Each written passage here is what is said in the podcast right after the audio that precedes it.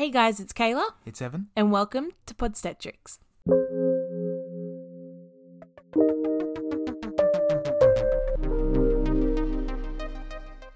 Hey guys, and welcome to another episode of Podstetrics. Welcome.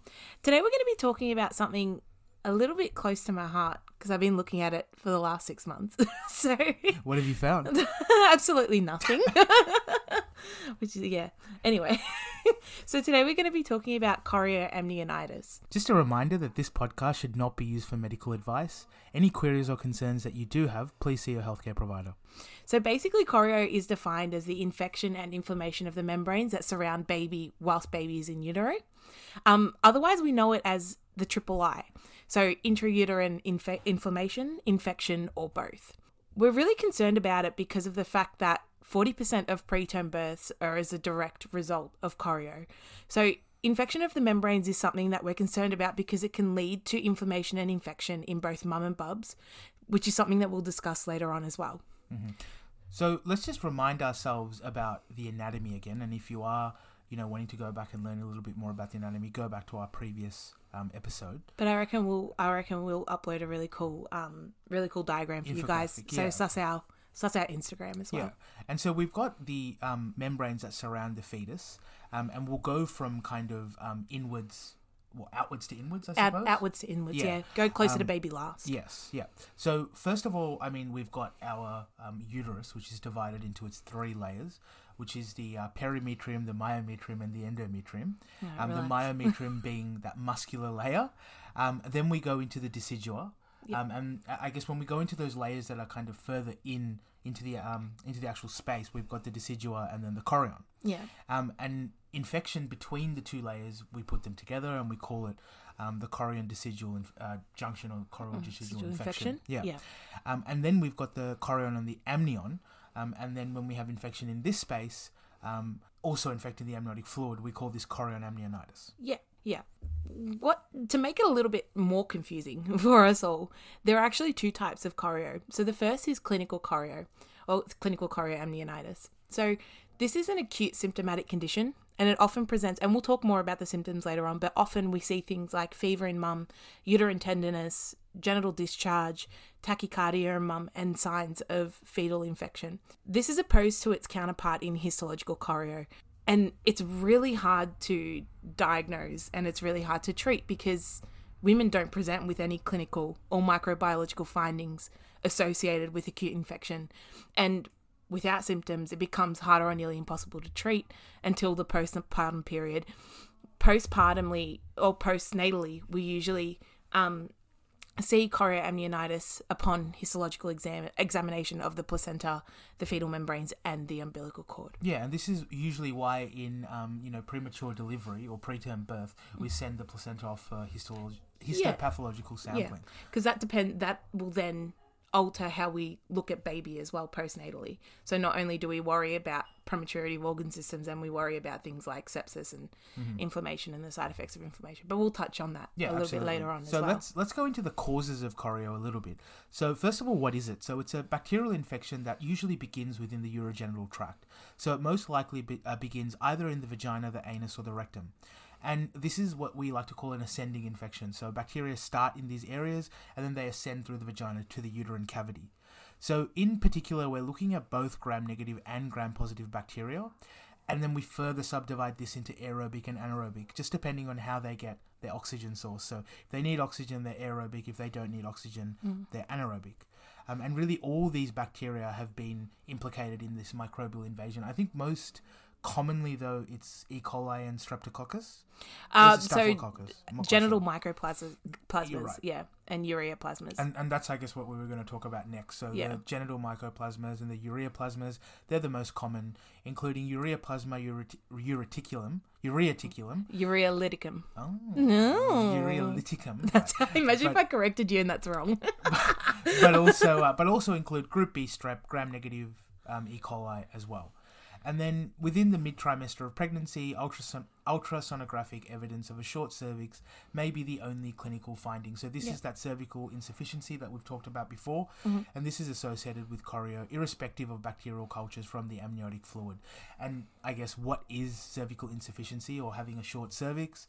Um, this is the painless opening of the cervix, so the cervix becomes shorter prior to when it's supposed to become shorter, Yeah. and this increases the likelihood of premature delivery and chorio. Yeah. So I think it's um, I can't remember the exact length, but I think it's something like five centimeters. I'm not quite sure. Yeah, they I can't it on remember our- ultrasound when they do the booking Yeah, scans. I can't. I Yeah. can't exactly me- remember the measurements either. Mhm.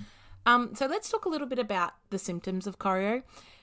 Again, the big thing to note here is that often chorio isn't diagnosed until delivery or until we see things like prom or pre-labor rupture of membranes that we've spoken that we've spoken speaking that we've spoken about in our previous episode.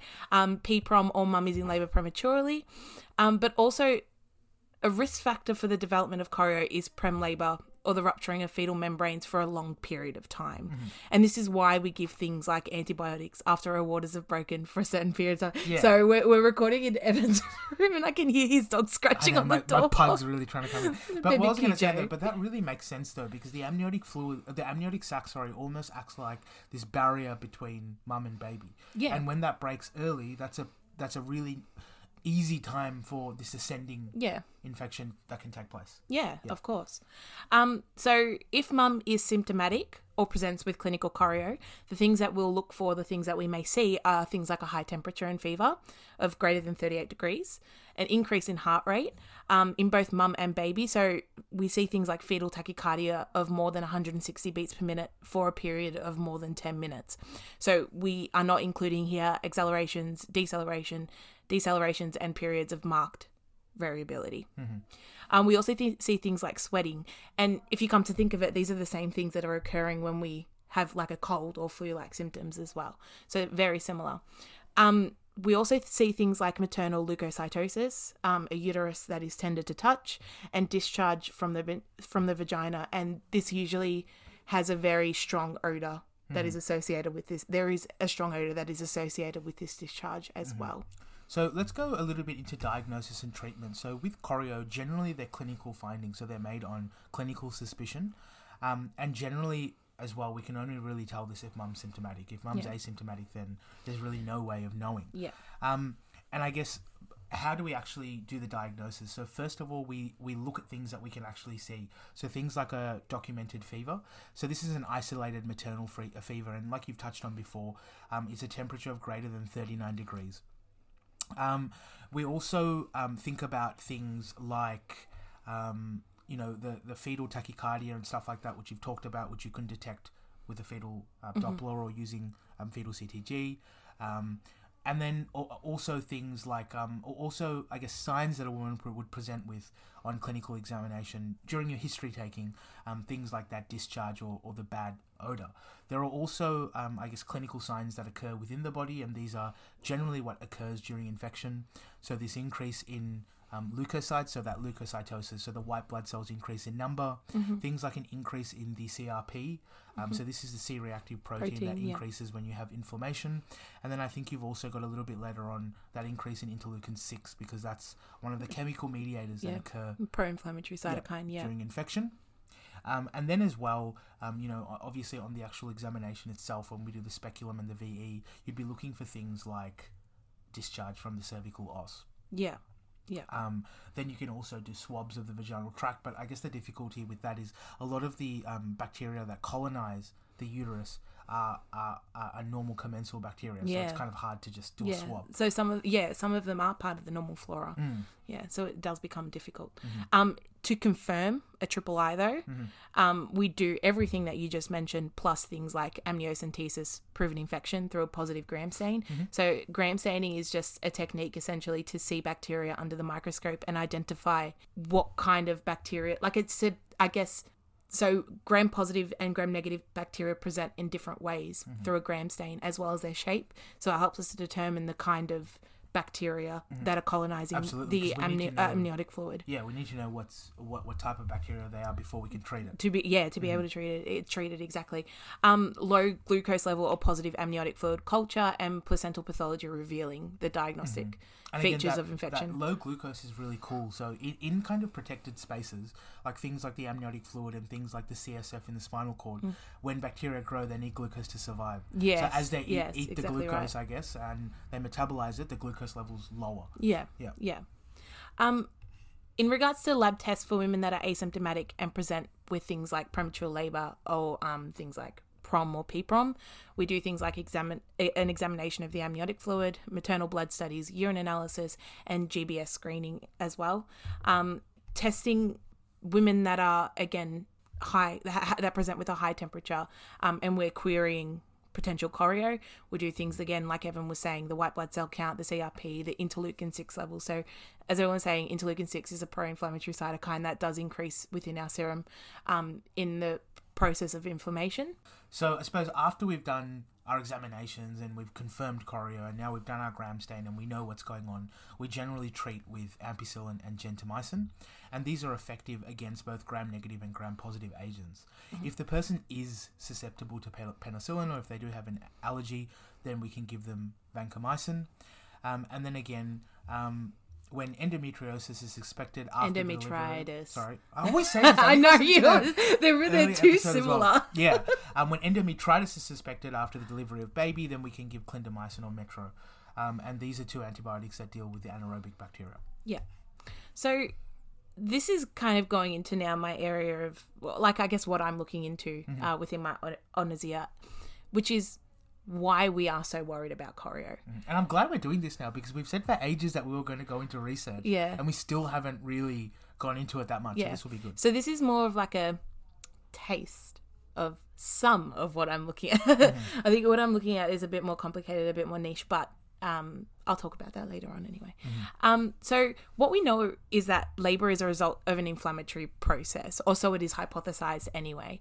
So as a result of infection, we see an induction of some sort of inflammatory pathway resulting in a pro in the processes such as rupturing of membranes, cervical dilation and ripening, whether this occurs at term or whether this occurs uh, prematurely. What we know, as we previously have said, is that chorio is an antecedent to 25% to 40% of all preterm births, and two thirds of extremely preterm births are as a direct consequence of fetal exposure to chorio. So, as a result of prematurity in itself, so let's look at this in isolation, we see a substantial amount of complications in baby due to things like an immaturity of organ systems, and these organ systems are unable to cope with extrauterine life. Mm-hmm. So we see an increase in neonatal mortality, but also a potential for lifelong complications, including impacted neurodevelopmental outcomes. So we look at things like cognition, intellectual and behavioral difficulties, and as well as significant respiratory illness. Mm-hmm. Actually, one thing that I'll add to that as well is there was a, a really big study that was done on prematurity that followed premature children through life. And there's also increased risk of certain chronic diseases as well. So things Yeah. like diabetes and stuff like that are definitely increased in that population. So Yeah. not only is it um, in fact i- impacting on uh, mortality, but it also has a significant impact on morbidity. Yeah. And that thing that we talk about with you know qualities like those quality adjusted life years, these children don't get to live the same standard of life that they would had they not have been born prematurely. Prematurely, yeah. And I guess the reason we care is this is not a random premature delivery. This is a delivery antecedent to an infection, an and something that's preventable. Yeah. Yeah. You, well, yeah, you'd think that Yeah. an infection or some sort of inflama- inflammatory process would be preventable, but because it's so hard to diagnose, it's just Mm-hmm. It's just happening. Yeah. Um. So, I guess more into what I'm specifically looking at is what we what, what I can't speak today. What we also know is that chorio is able to lead to a syndrome in baby known as the fetal inflammatory response syndrome, or otherwise known as FIRS. So imagine you're stuck in a room and you're exposed to something other than oxygen. So, say we're sitting in Evan's room right now, say he's got COVID. I'm going to be breathing that in. Everything that I'm exposed to, I'm breathing this in. And then, say I had food here and it was landing on my food and it was able to contaminate my food, hypothetically, you're then swallowing this as well. What we know is that in utero babies swallow and babies do practice their breathing. So if baby is surrounded by bacteria or any sort of inflammatory products within the amniotic fluid, you would also assume that they would be able to gain direct access to baby. I didn't get that. Could you try again? Uh, I mean, if that's like a I hope I'm communicating this well because if Siri can't understand it. um So, direct access points for these products include things like the skin of baby, the umbilical cord, and this is known as don't know or why, 'cause it's really fun. It's not fun. It's not funny at all, Evan. It should be unfunny. Unfunicitis. Um, we also see them via fetal breathing movements, which again, babies don't breathe in utero, but they do practice their breathing movement, movements. Um, and via fetal swallowing of that amniotic fluid. And I think one of the other things that we should definitely say as well is the skin is very important because often in prematurity it's not well developed. Yes, So it's exactly definitely right. a very easy access point for those bacteria. Yeah. So, as a result, we have a profound systemic inflammation in baby. So, this occurs via activation of their innate immune response, importantly, and for me, within the lungs and within the brain. Um, so, within scientific research, just as an extra little, um, maybe, I guess, exciting add on, or I don't know, interesting add on, um, the way which we cause this is by injecting LPS into the amniotic fluid or down the trachea or via different methods. So LPS is basically makes up the cell wall of a gram negative bacteria. So in this case, Escherichia coli. Um, just as a quick little add-on, I don't know, and it's an endotoxin, so it does cause that inflammatory um, pathway. And what we know is that as a result of this in itself, it's able to cause significant damage to white matter, both within the periventricular white matter and within the subcortical white matter.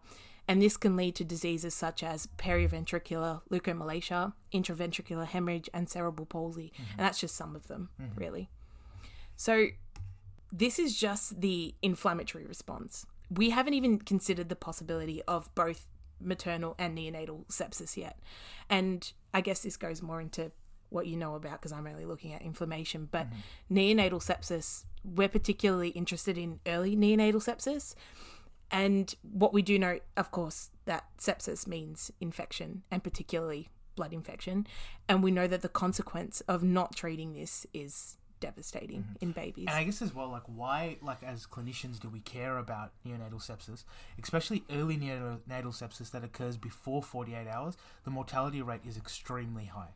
yes. So th- that's a, a reason why we're worried about it, and it's not something that's very common. That's the other issue with it. Mm. So it's not common, and it's and it's very very devastating. Yeah. So that's why we care about it. Yeah. And as a consequence of that, we do have a really low threshold for commencing antibiotics postnatally. So even the slightest increase in maternal temperature will result in a commencement of therapy, even when cultures haven't been taken yet. Yeah, and so well. we, we call this um, empir- empirically treating. Yeah. So yeah, with children's with, with children that have suspected neonatal sepsis, we would treat before we actually get the result back. Yeah. That's how devastating the condition is. Yeah. And it's not only, I guess, the meningitis that comes with it; it's the long-standing effects that the meningitis has on baby. Yeah, so of course. Meningitis in itself can lead to destruction of the elementary canal and lead to hearing loss. But then also the antibiotics that we use to treat sepsis, things like gentamicin, are very damaging to both hearing and the kidneys. And Yeah. so a lot of the time, these babies just lose their hearing completely.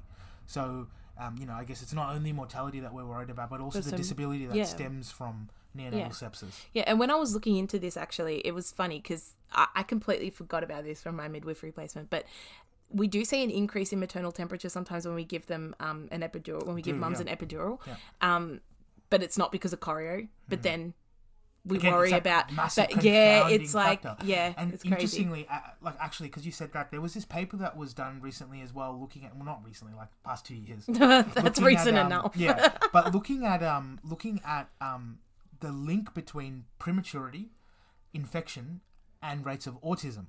And one of the things that people commented that they didn't like about this paper was that they just hadn't taken into account a lot of the confoundings. Because one of the um, things that the, this paper drew out, the conclusions they made, Mm-hmm. was that there's a possibility that epidurals in women could be leading to increased rates of Oh, autism. come on. Which, of course, you're not taking that into account that you know this this hypothermia induced um, epidural induced Just hypothermia, hypothermia, that yeah. can contribute to you know a then the false way that rate as well. exactly possibly. right, and then the the downfall, the downstream effects of what we treat baby with and what we give baby, and yeah, it's it's So let's be insane. very clear. In this podcast, we're not at all saying that women should be scared about getting epidurals. No, Not please, Pain please. management is always first on the list. Yes, yes. Please don't please don't take that into account as well.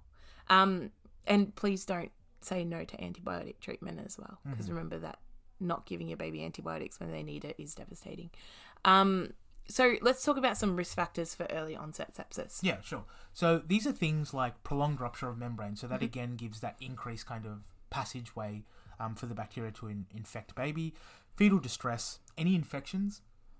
So things like UTI and gastroenteritis. Mm-hmm. This is why um, women have that midstream urine test during their screening visits, um, just to pick up on asymptomatic bacteria. Mm-hmm. So women may have UTIs but not know about it. Mm-hmm. Um, any any procedures that we do, so our iatrogenic causes. So these are things like cervical sutures, and we do this in women with preterm birth or in women with um with that uh, insufficient cervix. cervix, yeah. Um, to like yeah to prevent Correct. Yeah. Yeah. Um, premature birth, so chorioamnionitis is the cause. That's what we're really trying to do, and then that GBS swab. So if they're positive, that's a high risk. Yeah. Another thing that we should say as well with obstetrics procedures is things like um, your um, amniocentesis Tesis and things well. like that. Also, also increase, increase your risk. Yeah. Yeah, hundred percent. Um, so what to look out for in baby, or what um pediatricians or midwives or obstetricians look out for in baby. Um, remember, most of the things that we will talk about will decrease the APGAR score as well. So we look at pallor or pale and unhealthy appearance, lethargy of baby, jaundice. Fever, hypothermia, and it's important to note that one third of infants will actually present as normothermic, so no problems in their fever whatsoever. Um, increased rest rate, grunting, cyanosis, tachycardia, or bradycardic episode. It's just a whole list of Yeah, just and, and it's very fuck, like it could be anything. both ends of the spectrum. That's why it's yeah, hard. yeah. So poor perfusion, hypotension, poor feeding, abdominal distension, and loose stools. And these are all things that occur in normal babies. Yeah, well, so it's just- it a lot harder. it's just insane. Uh, sorry, I shouldn't be laughing, but it's just it, it's mind boggling. It Like, is. yeah, it's just such a small um. You just have such a small like leeway to be like Mm. And- and not leeway, why- sorry, but a small room for error. Yeah, and that's why I guess with neonatal sepsis, there's just no no room for second guessing. If you suspect it, you treat it. It, you like go, just Mm-hmm. go. Yeah. So um, in regards to treatment, Yeah, so we've got stabilization of the baby in the delivery room, and we Mm-hmm. want to identify those things of sepsis. So as soon as we start to have decreased APGAR scores, we start to think about a possibility of sepsis. Um, we may even need to go to full resuscitation in these cases, and a lot of the times we start off with things like um, PPP, PPV, which is your positive pressure ventilation. Um, that's usually done on BiPAP, and then we might even try CPAP. So this is your the ways that we deliver the pressures here. Yeah. So it, it's either going to be biphasic or continuous, Mm-hmm. um, and then we've also got this thing about your PEEP, so your peak expiratory End pressure end pressure. Yeah. Yeah. And that's usually and your about pip. And your. Yeah, that's about pressure. five, I think, when it comes to Yeah, something like that. some Something with the neonate, yeah. Yeah. um, and then you're also going to be treating for shock. So a lot of the times, um, these babies with neonatal sepsis either will have a hypovolemic shock, meaning that they have a low fluid volume, but this is sometimes, but most commonly they have septic shock or distributive shock. Generally, septic shock, um, and this generally kind of results in vasodilation. Um, and a really good way to explain this and to think about this is to think about um, your body system as just a closed circuit, and then what happens when you know a hose gets wider. Um, although you might get increased flow because the amount of blood in the body is still the same, what actually happens is the pressure drops. And when the pressure drops, that means that the heart has to pump a lot harder, Harder. to distribute the same amount of fluid um, to your tissue. Yeah. Um, often the tissues just don't get the fluid, and so you get cell death. And so, especially when we think about our specific end organs, things like you know the kidneys, for example, if they're not well perfused, this is how we can get shutdown of the kidneys and get kidney failure. Yeah. And this is often kind of you know when you get decreased flow to the heart, decreased flow to the lungs, to the brain, and to the kidneys, you Yeah. have this end organ failure, and and Yeah. this is what leads to death. It's a So crap show. I was going to say s- uh, S-H-I-T show. but but we need to treat this, and so you need to treat the shock. So um, that's the first thing, and then because the tissues are under stress, we often get these acid-base disturbances in the body. So Mm. whether that be a respiratory or metabolic acidosis, and we usually treat this with bicarbonate, um, just as a buffer, I guess.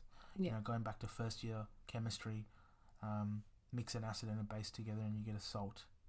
So, Shut up. so I'm going to season my steak next time. I hate your um bloody good memory. Like it's annoying sometimes. Yeah.